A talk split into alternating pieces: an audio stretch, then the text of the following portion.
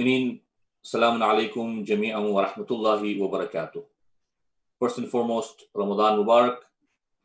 The blessed month is upon us, and tonight is the first night of Shahr Ramadan.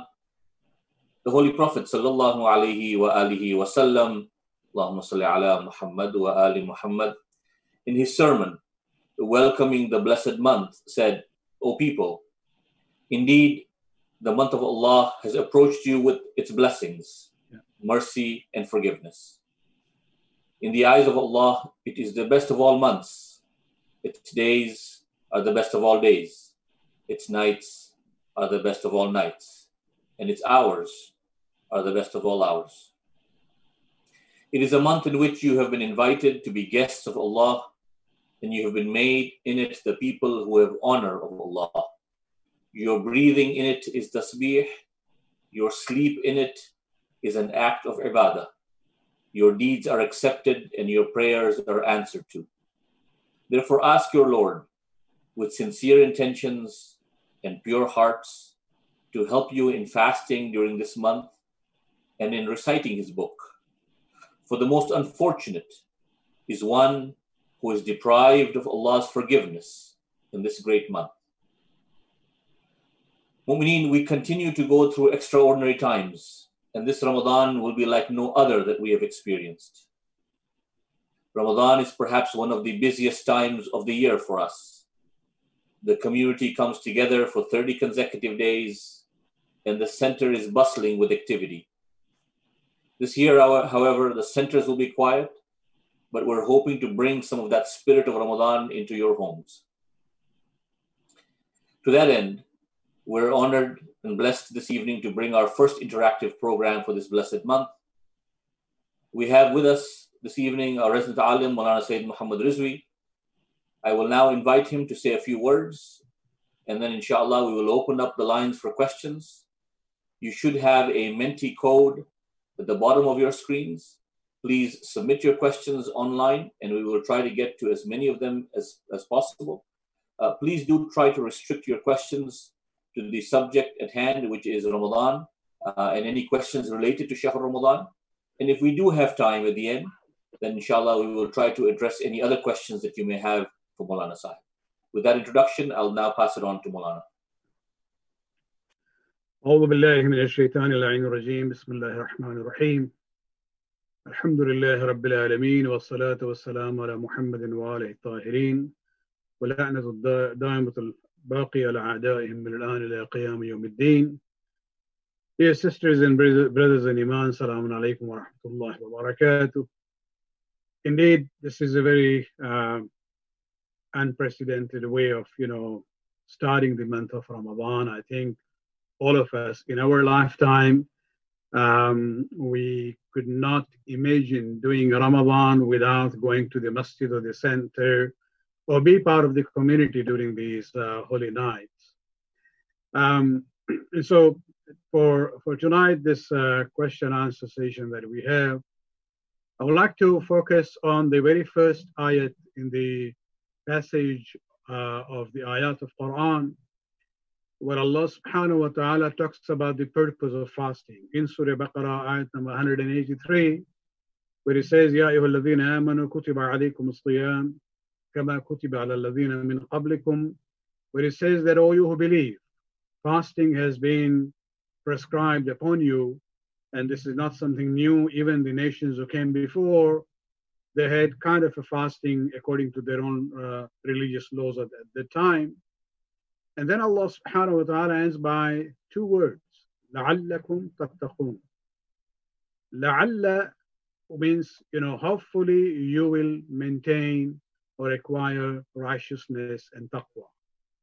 And that is where we see that Allah subhanahu wa ta'ala emphasizes on this point of taqwa. Let us not make our fasting just an exercise of a physical dimension where we refrain from food and drink and certain activities.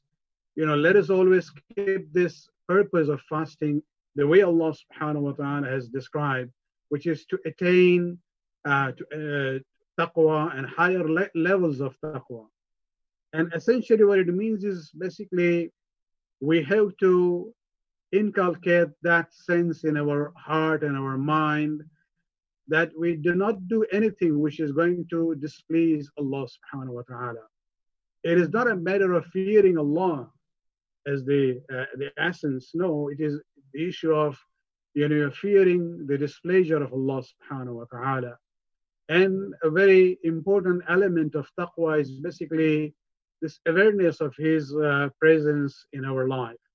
In the words of Amir al-Mu'minin Ali ibn Abi Talib alayhi salatu wasalam, he in Nahj al-Balagha, in many places he says, you need to protect the taqwa in order for the taqwa to protect you.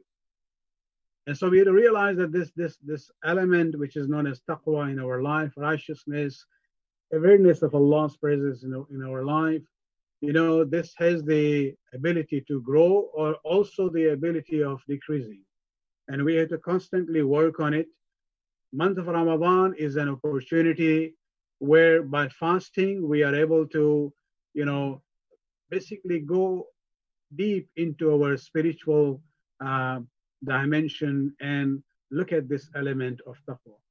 So inshallah, when we go through this exercise of the fasting in the month of Ramadan, let us always keep this purpose of fasting in our minds, as Allah subhanahu wa ta'ala mentions in Surah Baqarah, ayat number 183.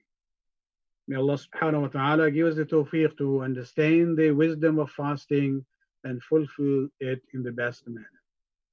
Aqeed.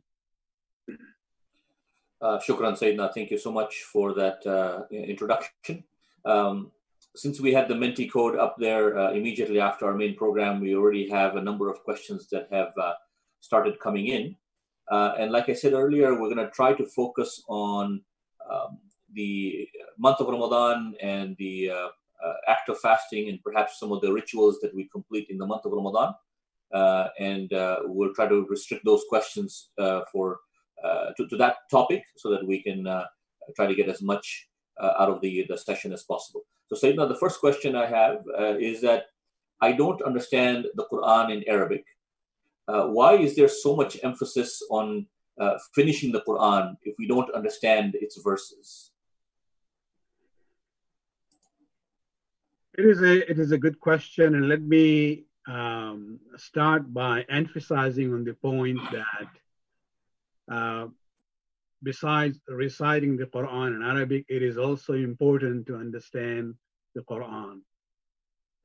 But I would not say, at least in the month of Ramadan, to replace the Arabic recitation with the translation.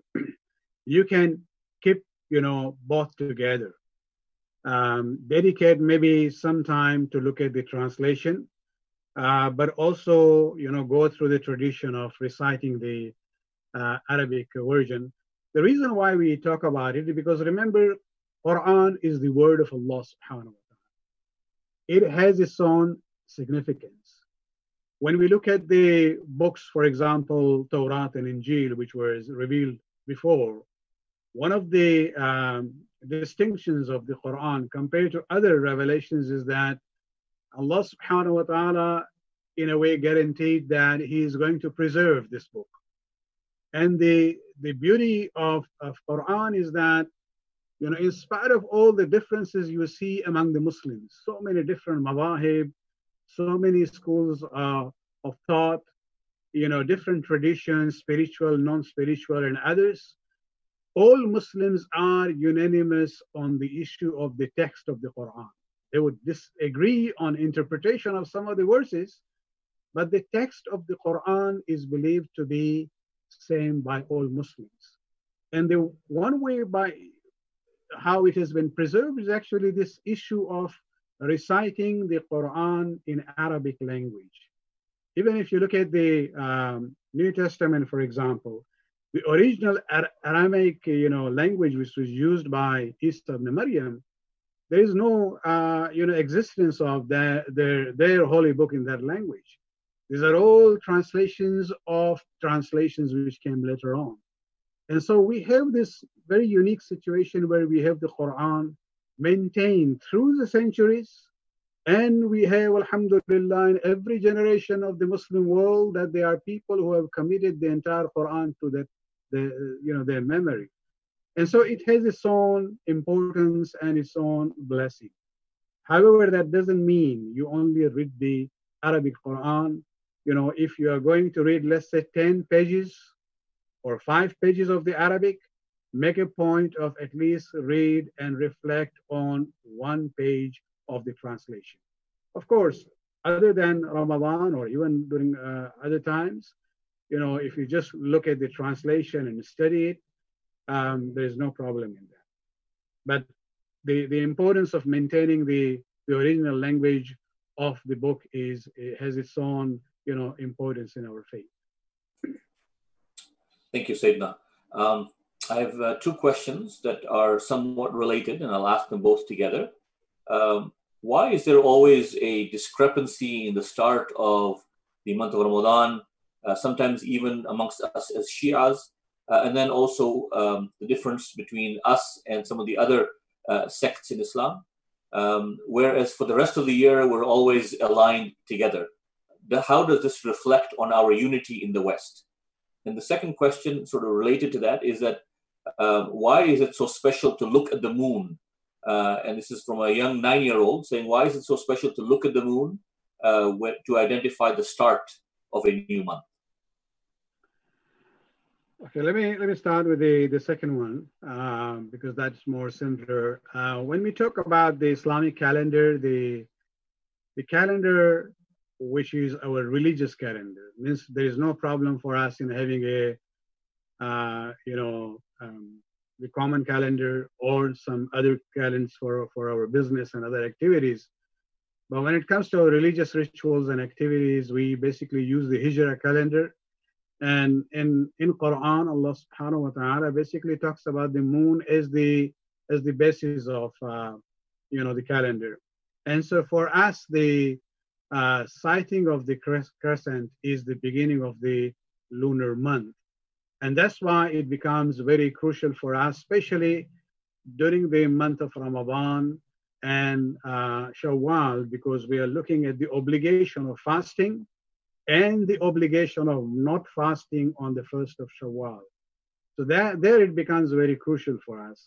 Now, when it comes to the first question about unity, well, you know, I would refer those who are interested to look more into it. I had a detailed seminar where I talked about this issue from the scientific as well as jurisprudence, from the fiqh point of view, from the religious point of view. And this was in August of 2013. And so it is available on the Islamic Center website. If you go, you will be able to watch that. It is a detailed description of, you know, what is the criteria used by Muslims, and even some of the differences which are there, let's say in the opinion of the late Ayatollah Khoei, as opposed to the opinion of our present Marja, Grand Ayatollah Sistani. The difference actually, and then we talk about the difference between Shia and Sunni. Well, you know, there are 2 different madhahib. And even among Sunnis, there are also different schools among them. Groups like ISNA would go with the declaration based on their theory regarding the birth of the moon before the sunset in Mecca. But there are many other, including in Toronto area, a major group of the Sunni Muslims actually look at the original North American or South American sighting. They don't go with the Middle Eastern sighting. And so, you know, there are different schools. They have their own perspective about, you know, how you determine the beginning of the lunar month. Among the Shias, in the last few years, we have been mostly okay. There have been a sense of unity because the opinions of Ayatollah Sistani and Ayatollah Khamenei now has become very close as far as the scientific data about the possibility of sighting the crescent is concerned. That has made things much easier for us even to predict. If you see in the last few years, our calendar has mostly, I wouldn't say every month, but mostly we have been on the point as far as the prediction of the sighting of the moon is concerned. And so if you look at this Ramadan, you look at the Shia community in North America, in Canada and US, there is unity, and the vast majority, as far as I know, have started with the Ramadan, Saturday to be the first day of Ramadan. Of course, there is a sighting reports about sighting by optical aid, binoculars in California area. For those who follow a marja who believes in that, like Ayatollah Khamenei, for them, that was the day before, but the vast majority are still on the same page as far as the beginning of the month of Ramadan. Thank you, Maulana. I have a question from a 7-year-old saying, Maulana Rizvi, I'm 7 years old. What can we do for our elderly who are breaking their fasts by themselves in these days? Well, it's a very good question, and may Allah bless you and bless your parents to be concerned for your, elderly members of the family or relatives. We are going through very difficult times, and although we cannot do the iftar together, whether it's at home or with relatives and friends or at the masjid, you can still use the modern technology and maybe at least do iftar where you can see one another visually. So you are not there, but at least you are able to give them company through the new technology that we have. And we should be thankful Allah subhanahu wa ta'ala that He has given us this challenge of coronavirus, but we also have this blessing of how to connect to one another. And so that's a very important point. I think even the adult children who live separate from their elderly parents should think about it and at least make a point of doing the iftar at the same time. So visually they can at least talk to one another and see one another. Inshallah. Thank you, Maulana. Can you elaborate a little bit about the rules regarding fasting for a nursing mother? As far as the nursing mother is concerned, Islam, although in general we say that fasting is obligatory for any person who is baligh and physically capable of fasting, but there are certain, exemptions to the rule. When it comes to the nursing mother, where they realize by fasting it will have an impact on their own health or the health of the child, then they are exempted from fasting in Ramadan at that time. And of course, they will have to do qada once the feeding time is over, or the, year or 2 years. And so besides qada, they also have to pay fidya. Fidya is, 750 grams of rice or flour to be given to the poor and needy. So for the whole month, fidya would be about 22.5 kilo of rice or flour. And this has to be given at the end to the needy and the poor in kind. So remember, it's qaza, and then there's also fidya. Thank you, Maulana. This was a question that I think came up a few days ago, and you even addressed it in one of your, I think, Tuesday or Friday sessions. But the questioner is asking, can you advise on Ayatollah Sistani's ruling on chewing sugar-free gum while fasting? Well, yes, that issue came up based on this hypothetical, case that people had made, which really has no basis, that if you keep your throat and mouth dry, the risk of getting this virus increases. So, but that's beside the point. When it comes to the chewing of gum by itself is concerned, if it is sugarless and doesn't have a flavor. According to Ayatollah Sistani, just chewing the gum in fasting does not invalidate the fasting, provided no crumbs of the gum goes under the throat. Having said that, I would say, we have to be careful about it. Don't take this issue lightly. It goes, if I may use, against the akhlaqi or the spiritual dimension of fasting. And there is a risk that you might end up swallowing bits and pieces of the gum. And since you are doing this, something which you are doing intentionally in a way because you are actively doing it, it could even, not only make your fast batil, but there might even be a kafara with it. And so I would strongly urge you not to look at this as an easy way of starting to chew gum during the month of Ramadan. Sometimes people say, well,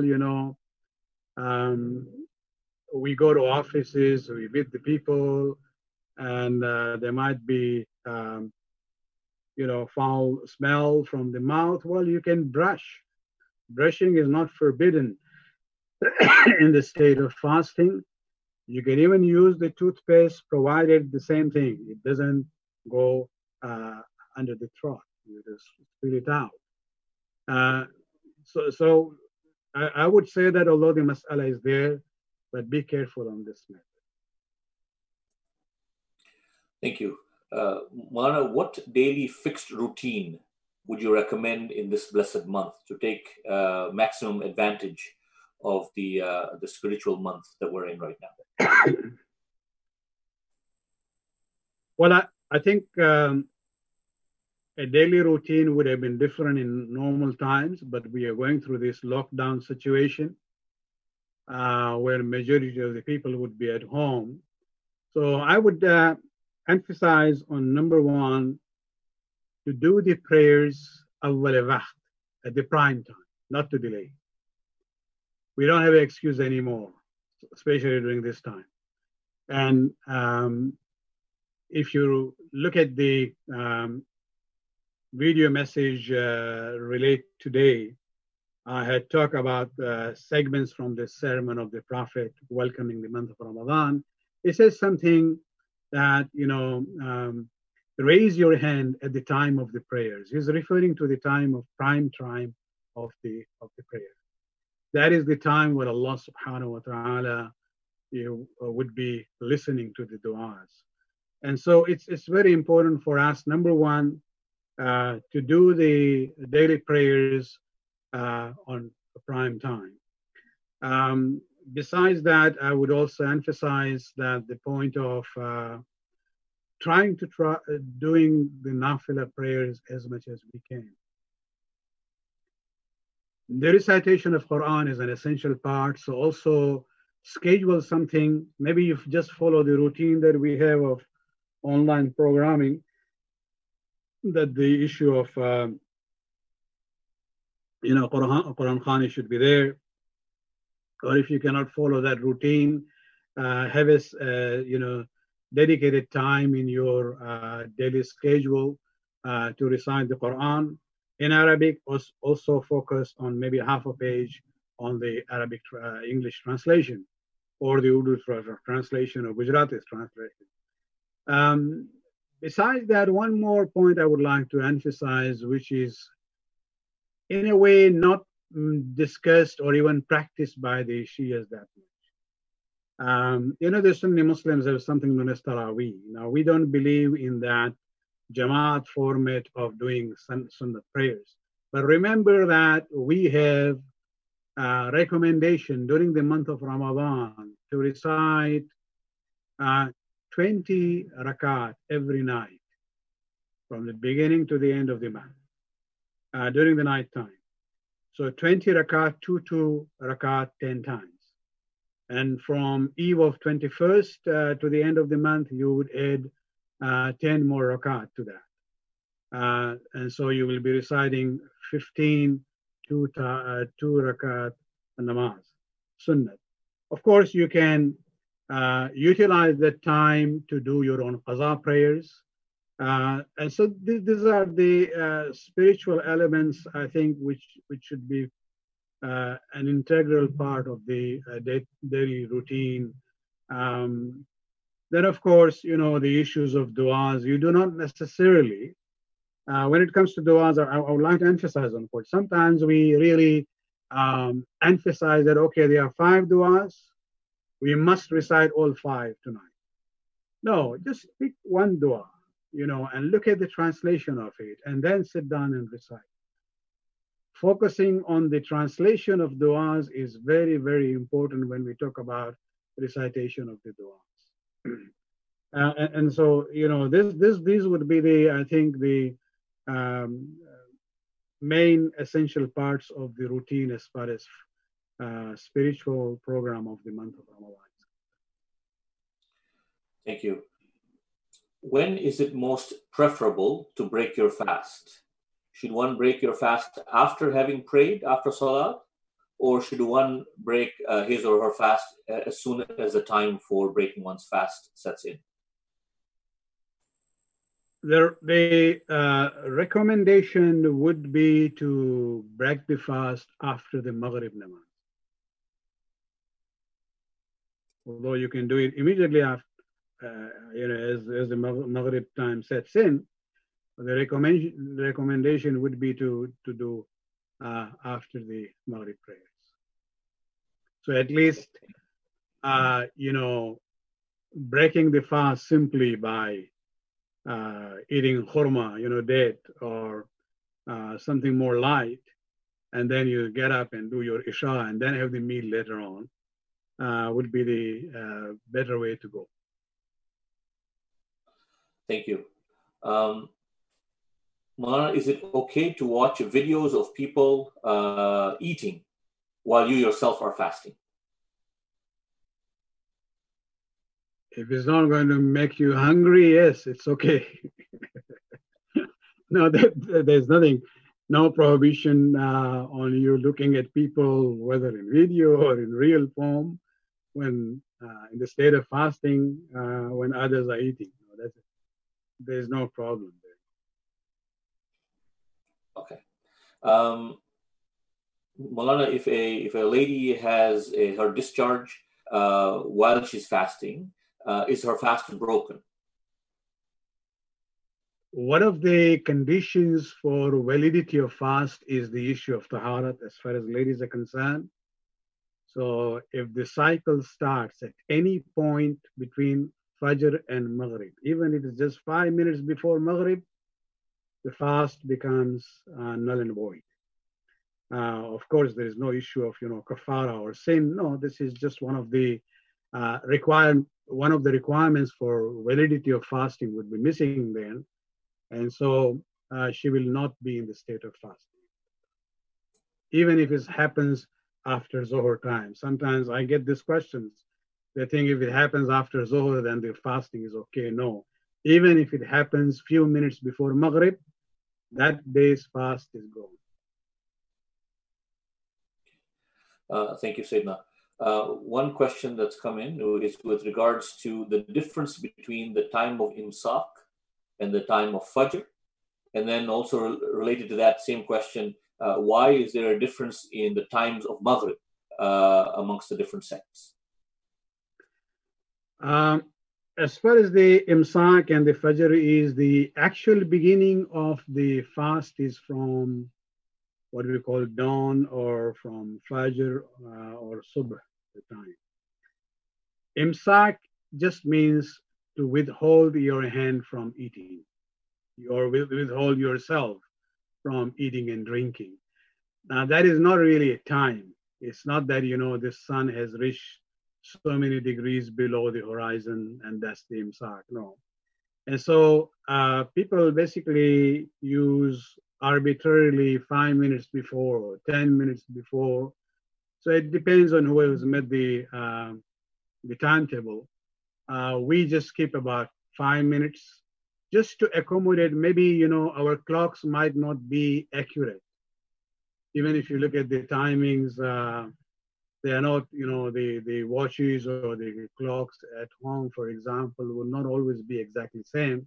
And so it's better to stop eating and drinking before the actual time, which is the Fajr or Subh namaz time. So that's where you have imsak, which is different from Fajr.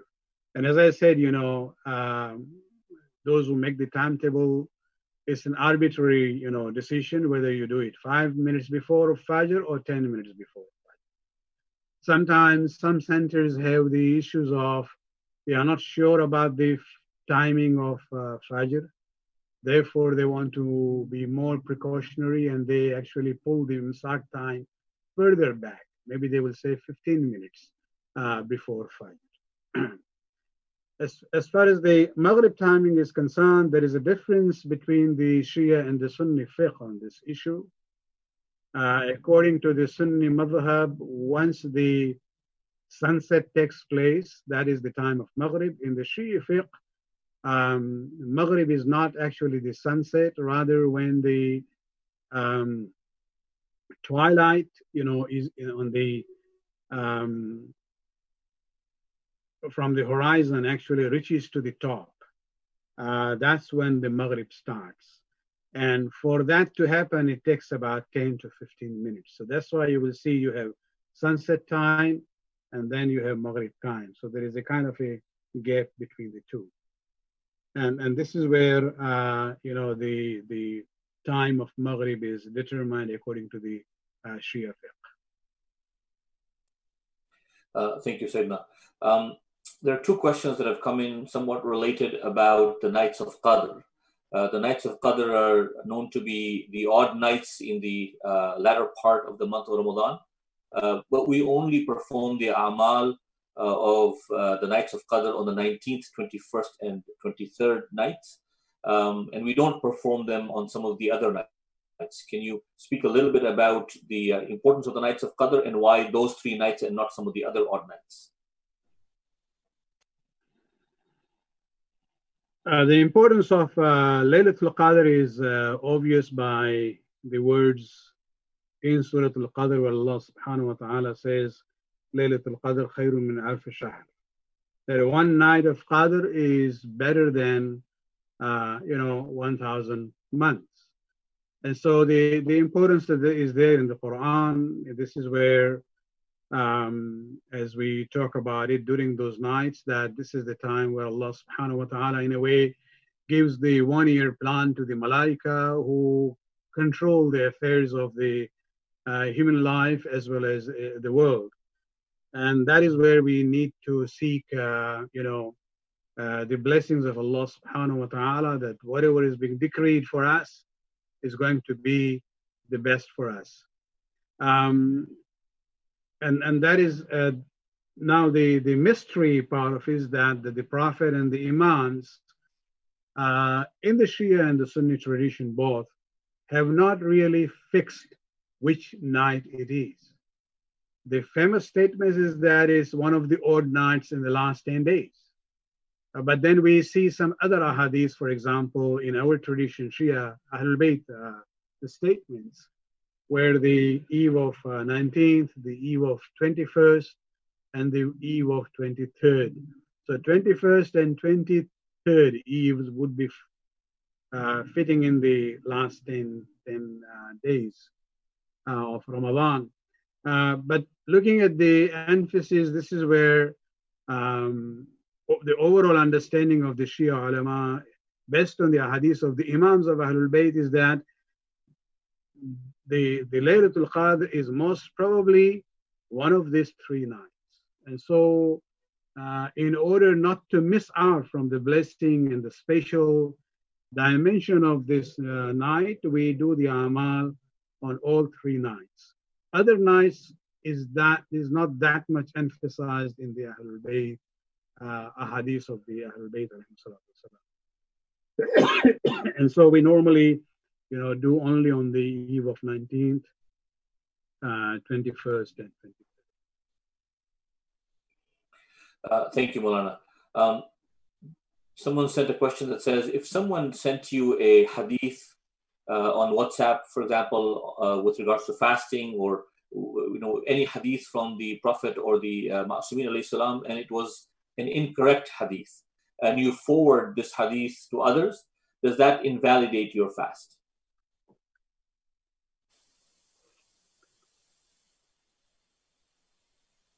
I would say this is one of the new mas'ala. Well, what invalidates fast is attributing a statement to Allah, Rasul, and the Imam falsely and wrongfully, knowing that is not Allah's statement, or it's not from Rasul, it's not from the Imam. And yet a person says, Qala Allah, or Qala Rasul, or Qala Sadiq. Then that person's, fast would be invalid. Similarly, if he writes that and circulates that, then knowingly that this is wrong, then it would be the same thing. Now, forwarding the hadith is probably not the same thing, I would say. Forwarding is something else rather than initiating it. So probably the person who initiated, knowing that this is not a right hadith, and attributes it to the Masoom or Allah subhanahu wa ta'ala, then that person's, fasting could be in jeopardy. But not the issue of forwarding. But I think we should learn this lesson of not just forwarding whatever comes to you. If you know this is wrong, hadith, then you should not be forwarding, because you are then promoting and propagating something which is munkar and wrong. And so we have to really be very selective and careful. Sometimes we just think, this is nothing to do with haram or halal. This is a new technology. No, we are responsible for everything that we do. Thank you, Maulana. If one breaks his or her fast due to medical reasons and then cannot make it up for a long period of time, 2 years, for example, what is the fidya, and is there also kafara for this individual? If the fast was broken because of medical reason, then that is a justified reason and there would be no kafara there. Kafara is only when somebody breaks the fast without any, justified reason. So illness or medical condition would be a genuine reason to not fast or break the fast. And then a person has to do the qada for sure. And if the qada is done within the year, means before next Ramadan, then there is only qada. But if this qada was not done till next Ramadan comes, so he is doing the qada 2 years after that, then that person also has to pay fidya, not kafara, fidya, which is, as I said earlier, 750 grams of rice or flour, any staple food per day. Thank you, Sayyidina. Maulana Sahib, I have an illness as a result of which I have to take medication. This medication causes me to get extremely hungry. And the doctors are saying that I have to have the medication and I can't fast for longer than 8 hours. Otherwise, it creates an imbalance in my body. How should I, I'd like to fast, but how should I proceed? Looking at the season in which Ramadan is coming, the fasts are quite long, I would say, relatively speaking. So maybe this person who cannot, stay away from food for more than 8 hours because of this medical situation would be exempted from fasting. However, if you are able to make it up in winter time, for example, do the qada when the days are shorter, then that is what you should do. There will be no kafara there. You just have to do qada later on. Thank you. In this instance, for the same individual, Maulana, would they have to try to fast for the first 6 to 8 hours of the day to see if they could fast until that point in time where they feel that they have to break their fast? if it is a situation where they might be able to continue, but if they know for sure that this is the medical condition that a person has and he will not be able to continue, then according to my assessment of the situation, no, they don't have to try. That will only apply for cases like, for example, let's take the frontline fighters of coronavirus, the doctors and the nurse, for example.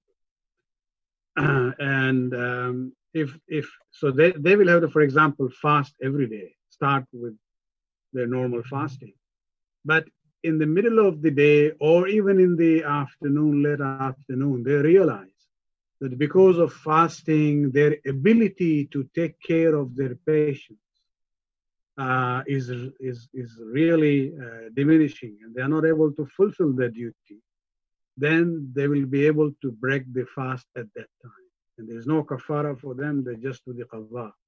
But it is not a blanket, permission not to fast. They will have to fast every day and evaluate that situation on a daily basis, whether they are able to continue on that one day or, they are not able to do so. Thank you, Sayyidina. Is one allowed to use a puffer while fasting? Puffer would not harm the fast. It is okay because it's basically inhaled and goes into the air passage and not to the food passage. So there's no problem with that. Thank you. Maulana, when we're fasting in months other than the blessed month of Ramadan, so we're talking about for the balance of the year, can we fast on behalf of one of our marhumeen or multiple marhumeens with one niyyah? So you're fasting on a given day, but with the niyyah that the thawab for this is for multiple individuals, or does it have to be only for a single individual? As far as fasting is concerned, it has to be for one individual. Means, of course, the person who's fasting will so we are talking about a case of, let's say somebody does a niyat of sunnat fast, then, and wants to dedicate the sawab to somebody from the marhumeen, he gets the sawab and also the other marhum gets the sawab. But if they are doing the qada for somebody else, that also has to be for one individual. Thank you. Maulana, if shaitan is chained in this month, then how can his influence still allow us to commit sins in this blessed month? Is it shaitan's or Iblis still influencing us, or is it our own nafs? Remember, there is a concept in Islam, Junud al-Shayateen. Shaitan is not alone, he is an army. It is a shaitan who is chained, but his agents and his army is still there, including our own nafs, which is there. And so that's why we see that, automatically there is no situation where Muslims, those who are fasting, become automatically infallible people in the month of Ramadan. No, because those agents of shaitan are still there. And so we have to be vigilant even in the state of fasting. Thank you, Maulana. A question that's come in, that's a personal question for you, Sayyidina. Maulana, can you let us know when your Quran, the Quran translation that you're working on, will be released? And I can assure you, Maulana Sahib, that was not me asking the question. There actually is a questioner who was asked that question. This is actually just sitting on my table here. I've been maximizing this time of lockdown, as much as, although I didn't realize that I'll, in a way, become more busy with all these video messages, emails, different programs with different organizations around the world now. So alhamdulillah, yes, the work is going on. This is in a way, this is basically five issues of the setup already which has been done. We even have already covered around 12 juz of the Quran as far as the setup typesetting is concerned of Arabic with English. That was the challenge actually from the technical point of view. And so we hope to finish this work inshallah by the end of Ramadan. Thank you, Maulana. There have been two questions that have been asked with regards to sleeping in the month of Ramadan. We know that the there are traditions from the Holy Prophet, for example, that says that sleeping in this month is ibadah. How important is sleep, or is there such a thing as sleeping too much in the month of Ramadan? Well, it's not that Islam, you know, there's any recommendation that during the state of fasting you should sleep. No, that statement, وَنَوْمُكُمْ فِيهَا عِبَادَةً, what it means is that even if you sleep during the state of fasting, Allah subhanahu wa ta'ala will consider that act also as an ibadat, an act of worship, and you will be rewarded for it. You know, as we say in Urdu, you know, Khuda bahana ki talash mein, he's looking for an excuse to reward you. In the state of fasting, this will be one more excuse that Allah says, okay, you are sleeping in the state of fasting, your sleep is also ibadat. But there is nothing recommendation like, you know, in the state of fasting, you should take a nap or go to sleep. Of course, if it's going to make it difficult for some individuals, especially towards the end of the day, then it will be better for them just to be over, just to maintain this spirit of fasting is to go to sleep. Thank you, Maulana. What is the impact of throwing up during your fast? And does it matter if it happens early on in the day or late in the fast? And also, is there a kafara for this? Vomiting or throwing up, if it is involuntarily, not done intentionally, whether it happens during the early part of the day or later on, it has no impact on the fasting. Your fast is still valid. However, if somebody intentionally does, you know, throwing up, induces that, then it becomes batil. And if it was not done for a medical reason, then there will be with qaza, also kafara will be applied. But if it is done involuntarily, then the fast is still valid. There is no problem. Thank you, Maulana. Everything in the list of things which invalidate the fast, the general ruling is that if any of these things are done intentionally, then they will break the fast. Thank you, Sayyidina. When I pay my fidya or kafara funds for missed fasts through the Jamaat or the ISIG of Toronto, can you tell us where it's used? And also, should fidya and kafara be used as a rule to feed masakeen?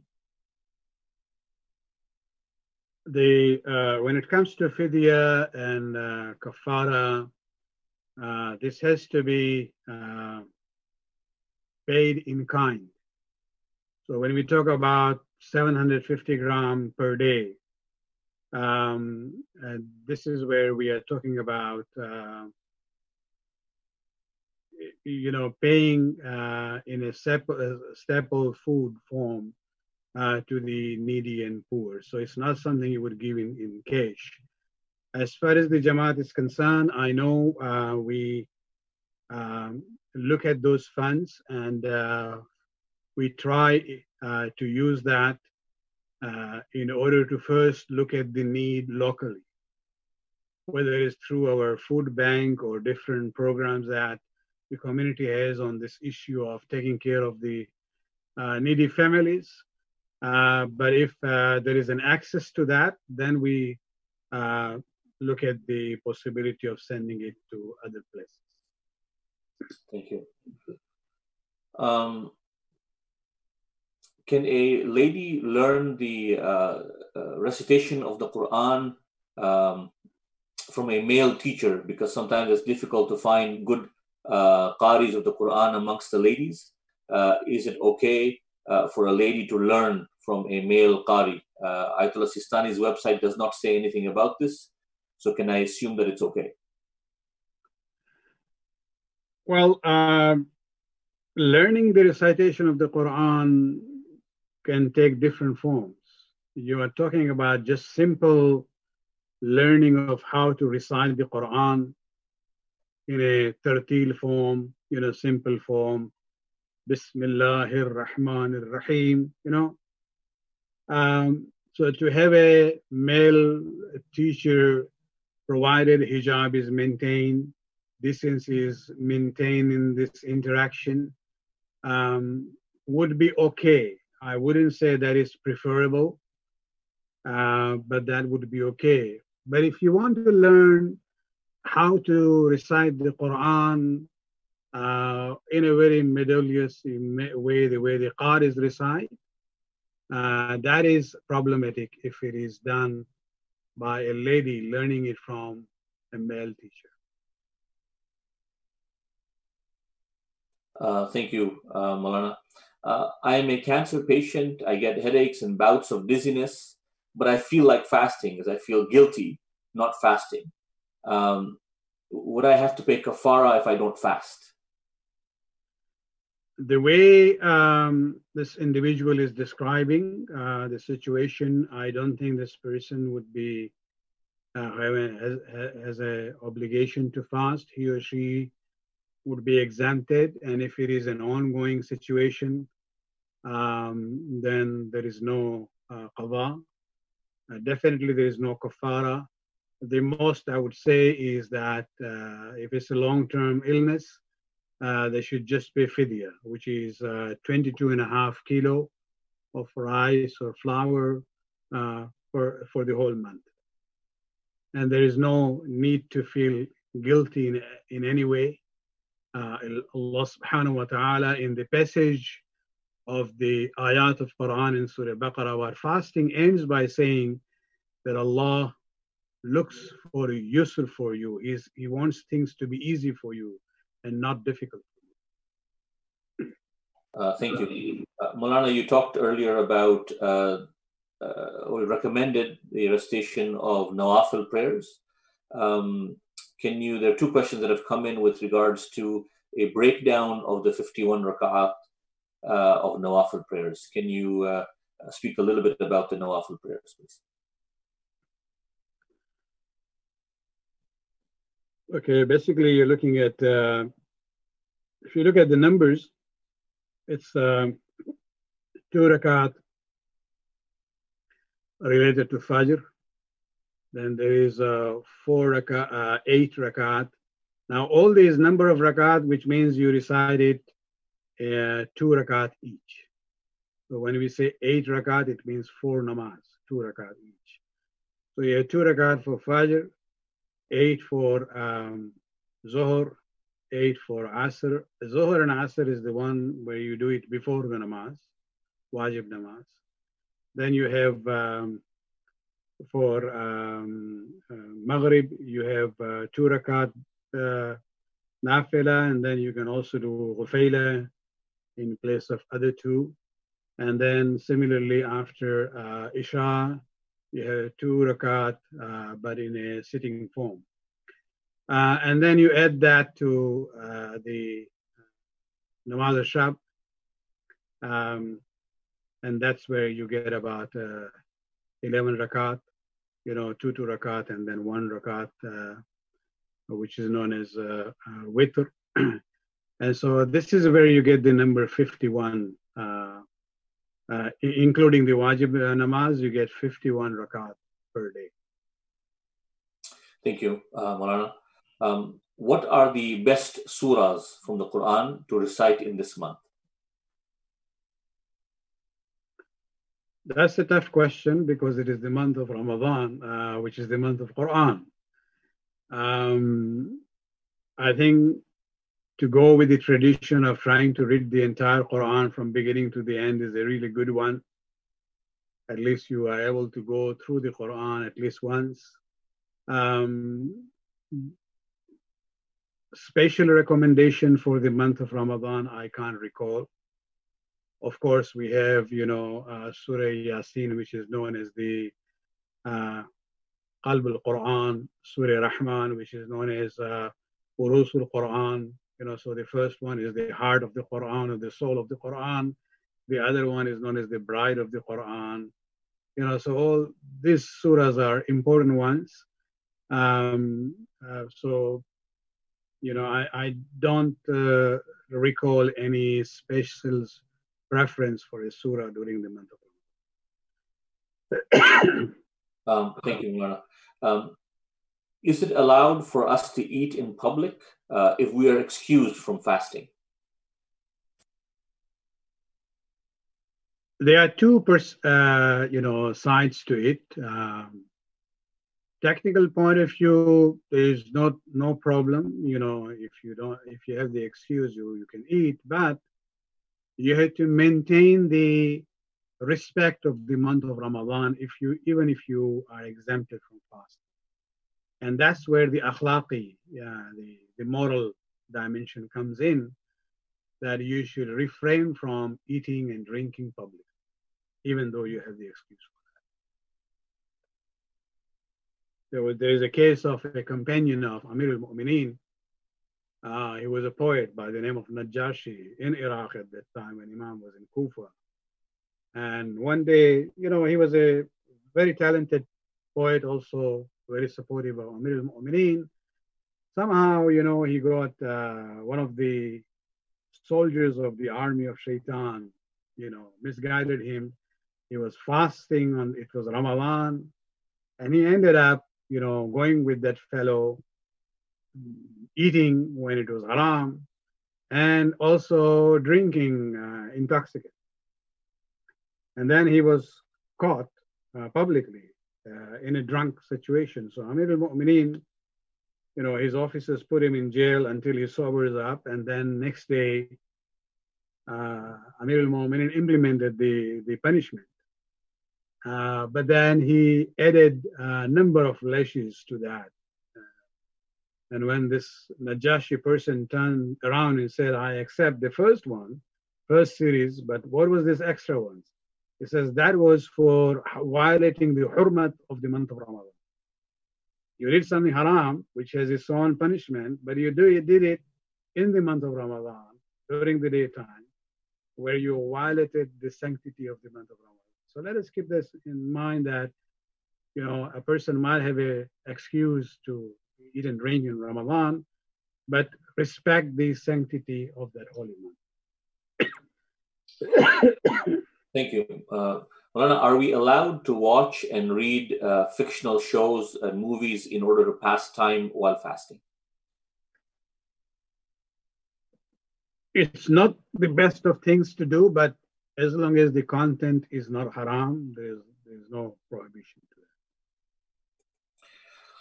that. Maulana, I may have intentionally broken a couple of fasts for reasons that were not really valid when I was younger. I know of two instances like this, but I don't have any idea how many years have gone by or how many others perhaps I may have broken like that. What do I have to do to make this up? There are two ways of making up the fast which was not done or broken without a justified reason. One is to do qada, which is kind of a challenging thing because for one day that you missed in that way, you have to fast for 60 days. And 30 days of that should be continuous. And so that's for just one day. And so it's really going to be very difficult. The other alternative of that would be to pay the kafara. That also will hit you in your wallet. It's 45 kilo of rice or flour per day. So you have to calculate how many days you have in that list. And then you have to pay 45 kilo rice or flour per day. to the poor and the needy. Thank you. Yes, even if you don't have the ability to pay that, right, you know, in one go, you can do this gradually. Thank you, Maulana. Another personal question for you. Maulana, what stories can you share of the month of Ramadan about your respected father? May Allah bless him.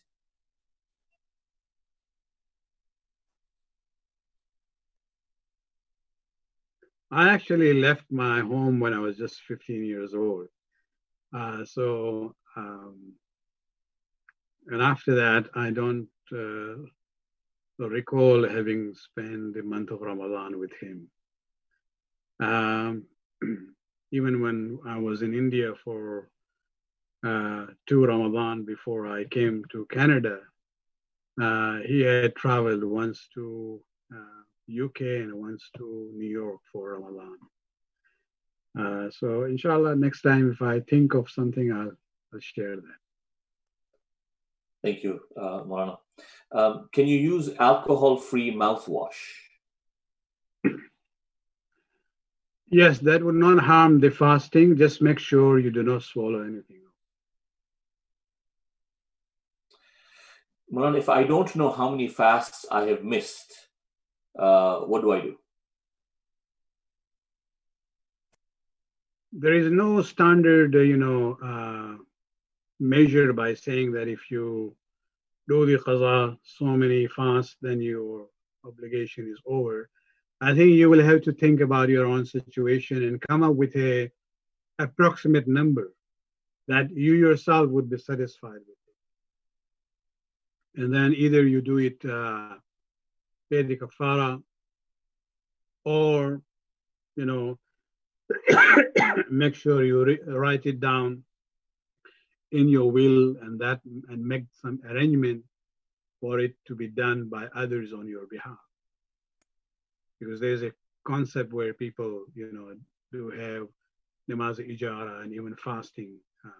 They are hired to do that on behalf of marhumin. So this cannot be done in lifetime. You will have to put that in your will. Maulana, if I have, so the lady asking the question, if I have qada fasts missed due to my period, and those fasts have not been made up yet, do I have to fast plus pay fidya or fast plus pay kafara? You will have to, there's no kafara there. There is only, you have to do qada, but if you were not able to do it within 1 year, then at least one fidya would apply there. So there's no kafara in that situation at all. Thank you. I'm a Canadian and I work in the US and I visit my family in Canada every weekend. What is the ruling for me for fasting? Also, what if I travel from my US residence to another state to visit my ailing mother? If you can talk a little bit about fasting for one who travels as frequently as this brother or sister does. Well, there are some, elaborate rulings on this issue. What I would suggest is, I have a write-up on this known as Fasting in Ramadan, Simplified Guidelines. If you just, Google Fasting in Ramadan -Rizvi or -Rizvi, you will be able to get that book, download it. And we have talked about it in page number 10. But basically, a simple answer there would be, if you are traveling in the month of Ramadan and going from your own hometown to some other place, which is not your hometown, a person can have one or more hometowns. So if you're going from one point to another, there might be a possibility of fasting. But if you're going to some other town where you don't, it might be your parents' home or your relatives, but that's not considered to be your home or your watan, then if you travel on that particular day before Zuhr time, then your fast would be invalid. So you have to travel after Zohr time. Similarly, the day you are coming back to your town, you should reach there before Zohr time in order to, save that day of fasting. So if, let's say, somebody lives and works in Buffalo, wants to come and visit their parents or relatives in Toronto. If they travel after Zohor one day, let's say on Saturday after Zohor, that day their fast would be okay.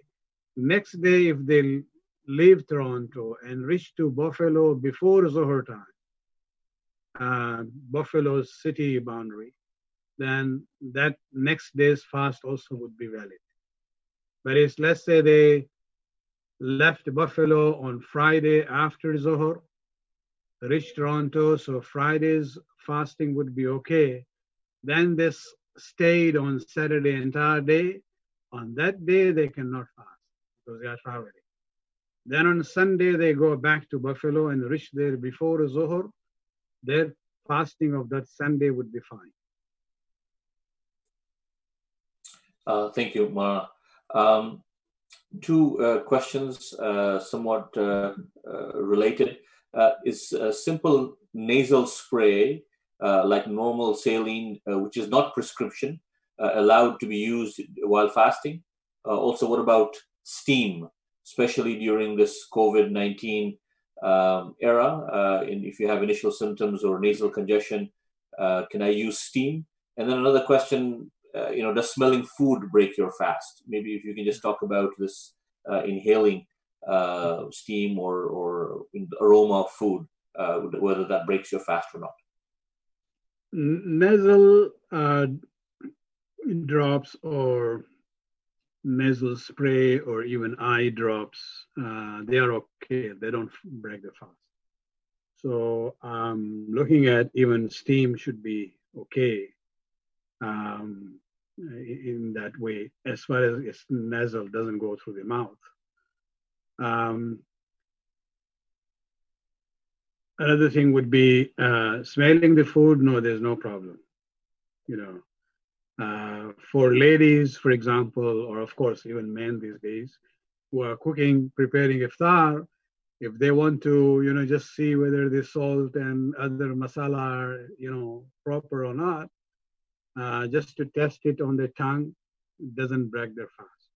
Or even to take let's say they are cooking meat, want to see whether it is already soft enough or not. So they chew on it just to see it's ready, cooked properly or not. That would not break the fast. They just have to make sure nothing goes, in the throat. Maulana, what about eye drops while fasting? Eye drops is okay. Nasal and eye drops wouldn't harm the fast. Maulana, why is there a difference between the start of the month of Ramadan amongst various marajah in terms of a difference of opinion about how the moon is sighted? So again, I would refer to this seminar which I had done in August of 2013. As I said, it's available on the main page of the islamicenter.org. There I talked about it. See, the issue is that there is no dispute. Everybody agrees that sighting of the crescent is the beginning of the month. How that happens? It is only in the last 30 years that we see that Muslim scientists, Shia and Sunni alike, have now been able to use astronomical data to give us an idea, how long would it take from the birth of the moon? How long should it age before it is sightable by naked eyes? Even the points where the birth will take place on the globe. So it's every month, it's a different scenario. And they also have come up with this issue where the possibility of sighting the crescent, it's not, doesn't go in a straight line on the map, on the globe. It actually takes an oval shape. Gradually, the visibility possibility, gradually expands. So the more you go towards the west, the range, would expand more. And so this is where we see that the ruling is there, that the beginning of the month will be with the sighting of the moon. It's only now that we are getting some scientific help on this issue, where it's possible, where it's not possible, where will it be sighted, where it will not be sighted. And so, for example, people like Ayatollah Khoei, that time, this information didn't exist. So he had, a different perspective about it, and he believed that once it is sighted in one location, it is good enough for every point to the west of it and to the east of it, as long as they share the night. Even maybe 5 minutes, that would be covering it. So almost the whole world would be covered by that. But that understanding now is not sustainable by the scientific data that we have about it. So people like Ayatollah Sistani has moved away from his teacher's perspective. So it's more about how you apply the Islamic ruling according to the modern, knowledge that you have about identifying the areas, the time, and the location. So some of the Maharaja are still going with the old view, like of Ayatollah Khoei, but some who are familiar with the scientific perspective on this issue have moved on to a different perspective. Thank you, Maulana. It's almost 10:30, and so I want to try to wrap up this evening's program. We'll just try to tackle a few more questions, and if you have any questions that have yet to be answered, and I see that there's still quite a number that we've not been able to tackle, but in the interest of time, I don't think we'll be able to tackle all of them. Please feel free to reach out to Maulana Sahib. His email address is available on the Jamaat website if you have any pressing questions that we've not been able to address this evening. But we will try to get a few more questions answered.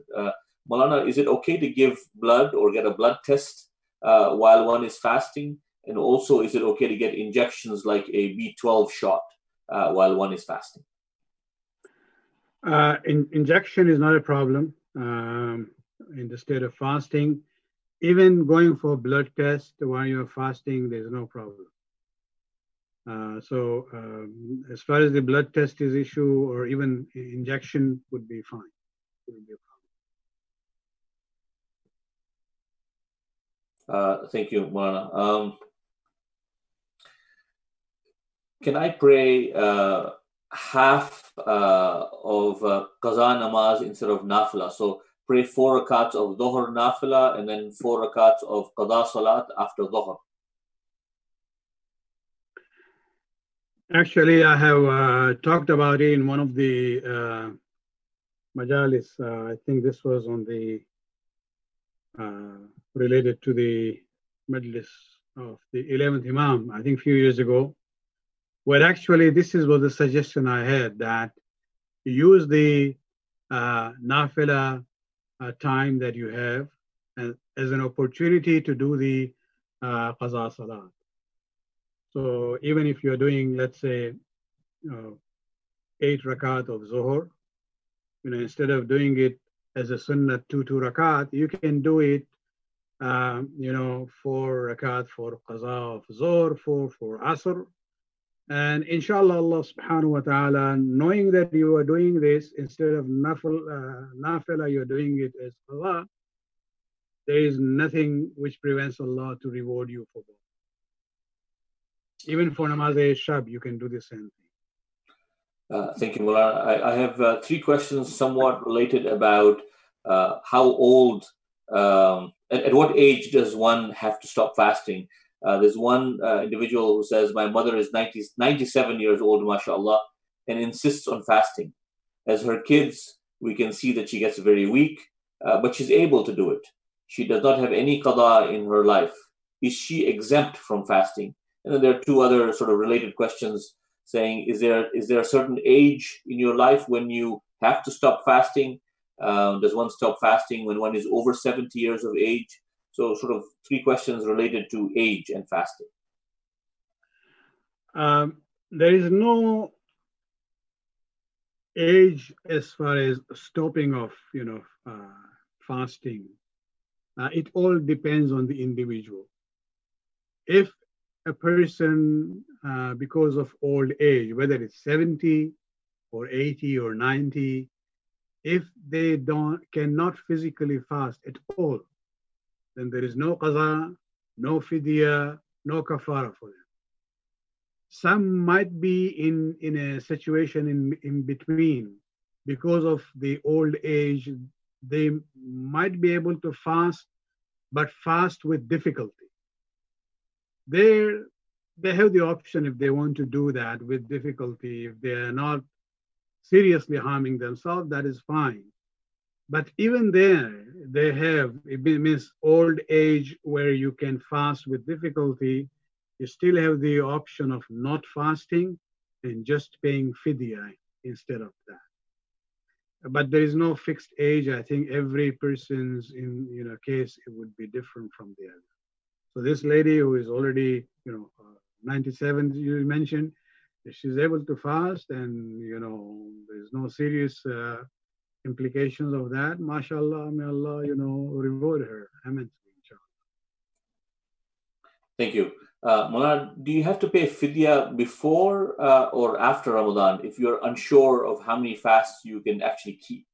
So should you wait until the end of the month and then give your fidya based on the number of fasts you missed, or can you just give it at the beginning of the month? You have the option. You can do it before, even though you might be fasting certain days. So that will be considered as a charity.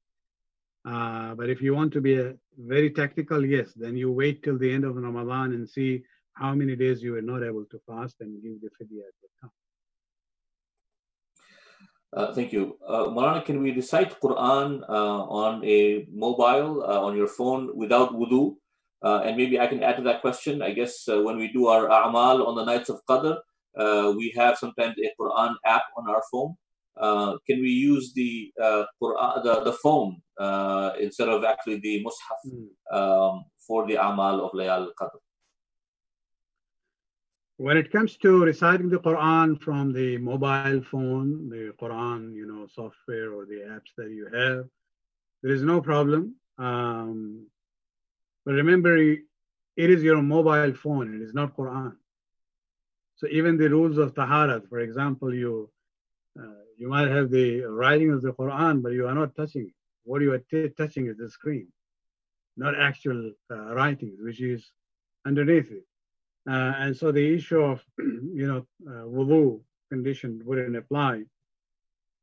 And since it is not Quran, it is your mobile phone, that would not be a substitute to put it on the head in the amal for Shabbat. No, you need the Quran there. Shukran, Sayyidina. I've heard that namaz-e-qaza-e umri can be recited on the last Friday of Ramadan, and that this can cover a lifetime of qada salat. Is this true? There is no basis for it. There is no hadith. It is attributed wrongfully to Amir al-Mu'minin. There is nothing like that. If there was such a shortcut that you do that one namaz on the last Friday, your namaz you missed for 70 years would be forgotten. Everybody would know that nusqa. There is no shortcut for qaza prayers. Thank you, Sayyidina. You talked a little bit earlier about the importance of understanding the Quran and reading a translation. Is there a recommendation you have on an English tafsir of the Holy Quran that we can read or listen to? Well, I think, it depends on which kind of tafsir you want to read. I think the most common one would be there is a series which actually is known as the light of the Holy Quran, I think. And that is this series, which is very much similar to the Tafsir al-Namuna. It's blue bounded everywhere. So that would be something very, it can be read by anyone. It is a basically public, it is for the lay audience. If you want to go into very technical, in-depth, you go to the translation of Al-Mizan, which is not complete, unfortunately. Thank you, Maulana. So this will be the final question. And again, it's, Maulana, a personal question for you. Maulana, what will your daily Ramadan routine look like in terms of how will you start your day from the early morning in terms of your prayers and du'as leading up to iftar? Well, I probably would be using the time more on the issue of, because instead of just reading the Quran, I would be rather working on the Quran, which is also what I'm reading there, and finalizing this translation that I'm doing. So that would be the main focus of my activities, other than when I have to do, you know, other assignments as far as, you know, the lectures, or when it comes to responding to people's questions online or through emails. But of course, after iftar, we will tune in with the program to at least, you know, be there for recitation of dua iftitah. It is a very powerful dua for the month of Ramadan, and this is something we should cherish and look at the translation especially. Thank you, Maulana Sahib. As I mentioned earlier, you know, we still have a number of questions, unfortunately, that we have not been able to get to. I know there have been some duplicate questions that Maulana has already answered in some of his earlier answers. I do apologize if we were not able to get to your question. It is already 10:35, almost 10:40 p.m. We've been with Sayyid now for almost an hour and a half. And therefore, as I said earlier, if we have not been able to answer any of your pressing questions, Maulana Sahib's email address is available on the Jamaat website, www.jafri.org. Please do visit the site and reach out to Maulana Sahib if you have any questions that we have not been able to get to this evening. So Mu'mineen, I thank you once again for your participation. I'm sure we all found the session with Sayyid to be extremely informative. Please do remember us in your du'as during these blessed days and continue to remain safe. And before we leave, I just wanted to announce, some of you may or may not have heard, but an illustrious scholar, Ayatollah Ibrahim Amini, passed away in Qum today. And so can I request a Surah Fatiha for Ayatollah Ibrahim Amini, who is an author of numerous books, many of which have been translated into English, and a Surah Fatiha for him, as well as all our Marhameen. And with that, inshallah, we shall sign off. Al-Fatiha.